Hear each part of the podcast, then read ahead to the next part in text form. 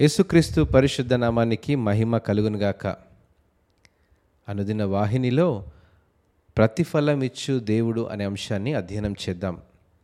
కొంచెం సమయం కూడా ఖాళీ లేని ఈ ప్రపంచంలో మనం ఎక్కడికి వెళ్ళినా ఏది చేసినా మొత్తం మన చుట్టూ ఉన్న ప్రపంచానికి అంతా తెలిసేలా సామాజిక మాధ్యమాలు. మనం ఏమి చేస్తున్నామన్నది చాలామందికి చూపించాలనేది మన జీవితంలో భాగం అయిపోయింది ఇప్పుడు. ఆధ్యాత్మిక ప్రపంచంలో మనుషులకు కనిపించకుండా సర్వశక్తిమంతుడైన దేవునికి మాత్రమే మనం కొన్ని పనులు చేయాలని దేవుడు ఆశిస్తున్నాడు. మతేశ్వార్త ఆరవ అధ్యాయము పద్దెనిమిదవ వచనంలో అప్పుడు రహస్యమందు చూచుచున్న నీ తండ్రి నీకు ప్రతిఫలం అని రాయబడింది.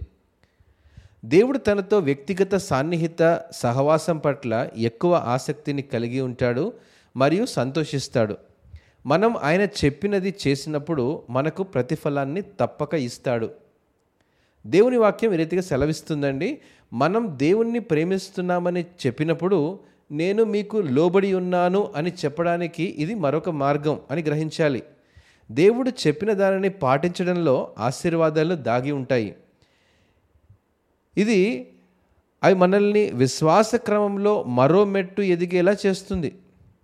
అలా క్రమక్రమంగా ఎదుగుతూ ఉన్నప్పుడు అధికమైన ప్రతిఫలాన్ని పొందగలుగుతాము. సామాజిక మాధ్యమాలలో అనవసరమైన మన వ్యక్తిగత బహిరంగ ప్రదర్శనకు మనం వీడ్కోలు పలకాలి. మన స్వంత నడవడి కాకుండా విధేయత కలిగిన జీవితాన్ని దేవుని సహాయంతో మనల్ని మనం తీర్చిదిద్దుకుందాం. శాశ్వతమైన ప్రతిఫలానికి పాత్రులయ్యేలా ప్రభు మనల్ని స్థిరపరచునుగాక. అమెన్